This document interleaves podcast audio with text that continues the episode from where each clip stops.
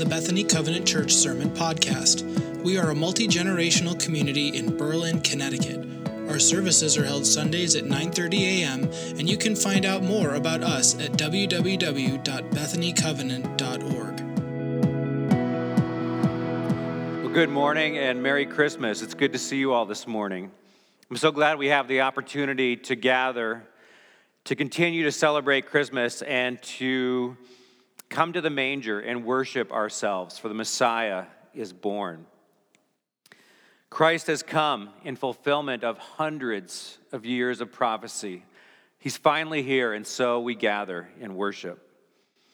If you've been with us this past month, you know that we have been anchoring our times together in the names of this promise coming one that the prophet Isaiah gave to God's people. Isaiah declared to the people that a child is born, a son is given, and the government will be on his shoulders.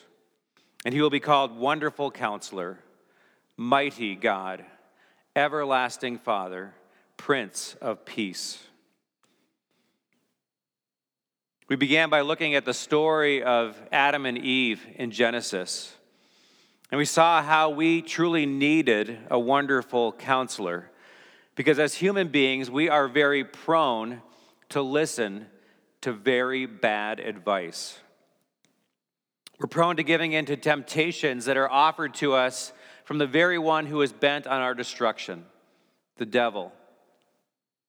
And we saw how the gift of a very good creation, the gift of a perfect relationship with Creator God, was shattered through the disobedience and sinful act of Adam and Eve. We saw that there were consequences that came from that breach of relationship between them and God. But that even in that moment, God promised one who would come and crush the head of the serpent, defeat our enemy, Satan, once and for all. And then Pastor Chris showed us how the Messiah, when he came as Almighty God Himself, would arrive in a power that was so confident, so sure, that it could be expressed even through a tiny infant in a humble manger. The Messiah's might wouldn't need to impose itself by puffing itself up or through acts of violence. Pastor Ali walked us through the story of how the everlasting Father declared that this coming one, the Messiah, would be born by two young parents in Palestine. And we learn from Joseph what it means for us to be faithful, to say yes to God, not just once, but every time we receive an invitation from God to join Him in what He's up to in our lives and in the world. And then last Sunday, Pastor Diane held up to us two rulers. One, Herod, who was able to impose political compromise peace through his own will, through his political machinations, and then Jesus the Prince of Peace, the one, the only one who is able to offer peace with God as no one else possibly could. It's been fun and, and so rich and meaningful to have our entire pastoral team share with us these Sundays of Advent, and I want to thank them for their excellent work in this series. When Isaiah spoke about the coming Messiah and he gave his people, gave us these royal names of the one to come, he went on to say, Of the greatness of his government and peace, there will be no end. He will reign on David's throne and over his kingdom, establishing and upholding it with justice and righteousness from that time on and forever. The zeal of the Lord Almighty will accomplish this. This Messiah was going to be different than other rulers of his time when he came. In fact, Isaiah said, This Messiah, this king, will be different even than those other kings who ruled in the line of King David. Of the greatness of his government and peace, there will be no end. It was the promise of God. This was a kingdom that was going to last forever, and a kingdom that was going to be built apparently on two pillars justice and righteousness. Now, for sure, the people of God who were crying out for a Messiah, for a deliverer, long before Isaiah and for centuries afterward, longed and hungered for justice, justice for themselves. They longed for deliverance from their oppressors. And at the time of Jesus, when he finally arrived, the people of Israel were aching for relief from their Roman overlords. They wanted justice to be done. And so a king of justice, a kingdom of justice, sounded absolutely wonderful. The people longing for the Messiah would have also loved the idea of a king of righteousness because they wanted things to be made right. They looked at their world and they said, This, this isn't right. This is upside down. And we want one who can turn things right side up.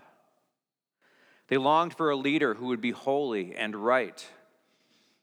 And so justice and righteousness would have sounded like music to the ears of Isaiah's listeners.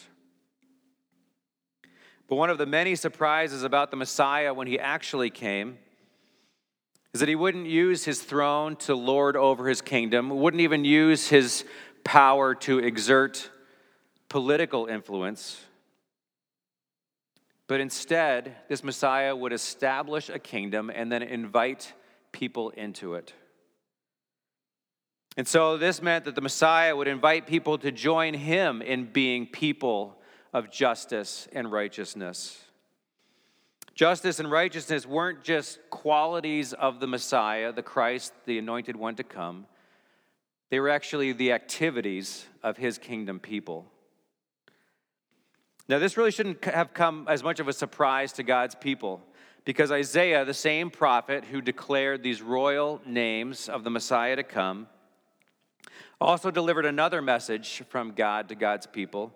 And this one came at a time when the people were wondering why isn't God paying attention to us? Why doesn't God seem to be noticing our, our worship, our prayers, our fasting, our acts of worship?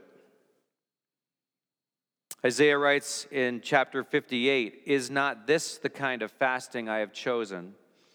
To loose the chains of injustice and untie the cords of the yoke, to set the oppressed free and break every yoke? Is it not to share your food with the hungry and to provide the poor wanderer with shelter? When you see the naked, to clothe them, and not to turn away from your own flesh and blood. Then your light will break forth like the dawn, and your healing will quickly appear. Then your righteousness will go before you, and the glory of the Lord will be your rear guard. Then you will call, and the Lord will answer. You will cry for help, and he will say, Here am I. If you do away with the yoke of oppression, with the pointing finger and malicious talk, and if you spend yourselves in behalf of the hungry and satisfy the needs of the oppressed, then your light will rise in the darkness, and your night will become like the noonday. Last week, Pastor Diane described how Jesus, the Prince of Peace, would be the one, would be the only one who could possibly reestablish and reconcile the broken relationship between God and the people he created. God himself became flesh, and a baby was born and placed in a manger. God himself came and became one of us and lived among us, Emmanuel. In all his life, he pointed the way to God. And in his death and resurrection, he opened the way back to God through the forgiveness of sins, through the receiving of eternal life, through a relationship with God through him. Jesus came as one of us so we can be saved. Jesus came as one of us, and as we are united to him in faith, as we come close to his righteousness, and we learn from it, and in a sense, it wears off on us in that righteousness of Christ. Just as he became like us, we get to become more and more like God. And this is what the, the prophet Isaiah was talking about. When the people of God were asking God, why aren't you paying attention to us? Why don't you hear our prayers and pay attention to our festivals?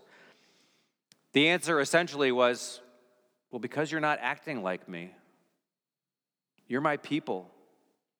Why aren't you behaving like I do? Now, God never wanted his people to forget that he was God and they were not, but he also never wanted them to forget that they had been called by his name. that they were supposed to reflect his goodness and his qualities. They were supposed to be like him as his faithful people. Through the prophet Isaiah, God told his people, You're supposed to be all about undoing chains. You're supposed to be all about relieving people of undue, onerous burdens, people who are working against injustice and oppression. He told the people to spend themselves on behalf of the hungry to see the poor and to share generously with those who are in need. God does speak to his people a lot in the Old Testament about how they're supposed to properly worship him. There are chapters upon chapters of instructions on building the tabernacle, on offering sacrifices, on holding festivals. There was a right and a wrong way to worship God. But here in Isaiah 58, and in quite a few other places in the Old Testament, God makes it clear that He's actually more concerned with how His people behave outside the temple, outside the tabernacle. Are His people those who care about injustice and not just when it's directed at them? Are His people those who notice the oppression of others and seek to do something about it? Do his people respond when they encounter people in need? And God says that when his people can answer yes to these questions, then their light will rise in the darkness, their night will become like the noonday. We see Jesus come, the Messiah, we see that he was all about these things. He didn't necessarily fulfill all the hopes of those who were looking for purely political solutions to injustice and oppression. But even though he didn't overthrow the Roman government, he released God's people from an even, even greater enemy, from the curse of sin and death itself. Jesus offered a way for people to be forgiven of their sins, to receive eternal life, to receive the Holy Spirit who would empower God's people to live exactly the way he commands them to live through the prophet Isaiah. This Christmas, if we recognize the earth shattering event of the birth of Christ as one that's meant not just for us, but actually meant to have impact in the world around us, where can we start? Well, I think we can start certainly by looking again to our, our master, our teacher, Jesus Christ. And I invite you to join me in, in committing to reading once again through the gospel stories of Jesus in these first two or three months of 2022. For us to read again through Matthew, Mark, Luke, and John, and to watch Jesus, to see him caring for the sick and needy, to see him listening to those caught up in power schemes, both those who are victims and the oppressors, to see Jesus honoring those whom society dishonors. To see him steering clear of many traditional expressions of power and might and authority, to see Jesus exuding power simply through who he is, God himself, and then to see him serve in utmost humility. And as we learn, we'll get to practice because it'll be all too easy to see that human need, injustice between humans, hasn't ended since the time of Christ's coming. We'll have opportunity to do these very things that God spoke to his people through Isaiah. We'll get to listen. We'll get to serve. We'll get to stand up with and for those who suffer. And we'll learn humility from our Master. You may have heard that, that December 26th in Canada, in the United Kingdom, in some parts of the world, is celebrated as Boxing Day. Now, it's a little unclear where this name actually came from. It probably has several meanings. One of the oldest meanings is comes from the early practice of the Christian church to collect in boxes outside the sanctuary alms or monetary gifts for the poor that would be collected and then distributed to those needy people around them on the feast of St. Stephen's, December 26, which is today. And so that practice is the basis of the Christmas carol, Good King Wenceslas. Another meaning of the word comes from the fact that there was a practice among uh, many English masters to give the day after Christmas to their servants as a day off and to send them back to their homes with boxes full of gifts and leftover food so they could celebrate with their families. And in some places, it even became the practice for the masters and servants to trade places for a day and for the masters to serve the employees.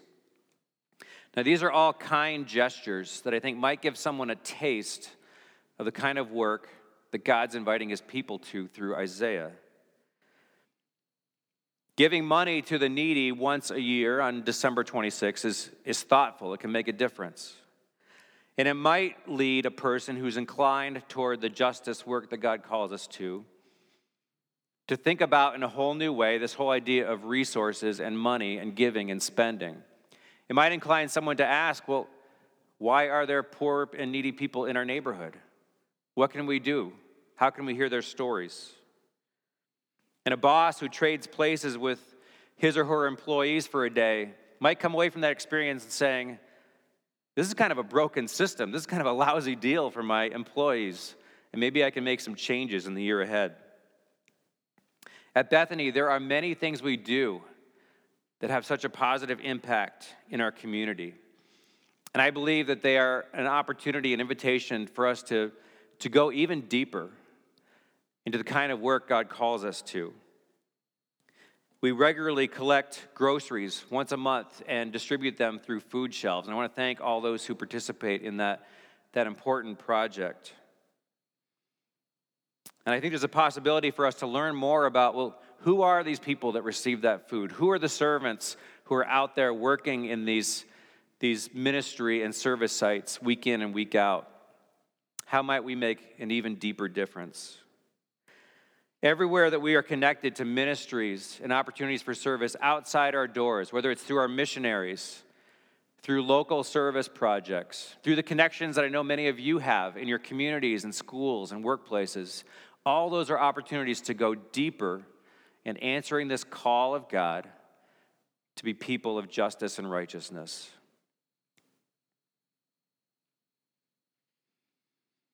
The story of the birth of Jesus isn't a cute story about a cute baby. In the passage that was read from Luke 2, a man named Simeon spied the baby Jesus with his parents in the temple and knew that his lifelong dreams had been fulfilled.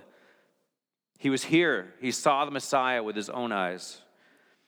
But when he approached this young family, Simeon really, really didn't come up as kind of a kind of a coochie coochie coo moment. This wasn't a cute moment. In fact, he took this baby, he blessed the family, but he said, This child is going to be a source of division. This child is going to become a polarizing leader. This is one who's going to dash the hopes of many, even as he inspires hope among so many. This is one who will ascend the throne of David in a whole new way. He would lead with might and power that had never before been seen. And he would lead with humility and sacrifice that had never been demonstrated. And he would invite people to join him, to join him in his kingdom, a kingdom built on justice and righteousness and humility, excuse me, and sacrifice. Christmas is about the coming of a king who calls his followers to this difficult and righteous task of working toward justice and against oppression, even as we continue to share the good news of this kingdom. It's about a king who establishes a kingdom and then welcomes in fellow servants. A king whose people he promises will have righteousness go before them, with the glory of the Lord himself as their rear guard. Then you will call and the Lord will answer. You will cry for help, and he will say, Here am I. If you do away with the yoke of oppression, with the pointing finger and malicious talk, and if you spend yourselves in behalf of the hungry and satisfy the needs of the oppressed, then your light will rise in the darkness, and your night will become like the noonday. Amen. Please pray with me. Lord Jesus, Messiah and King, Would you teach us to be like you? Lead us in this path of humility. Teach us how to put our energy toward those things that honor you and that bless the people around us. To put our energy towards acts of justice and righteousness and selfless service. Lord, keep us strong when we grow weak, encouraged when the task becomes challenging, and focused on those things that you have told us truly matter. And in this season and always, keep our lips full of the good news that Christ, the Savior, is born. Amen.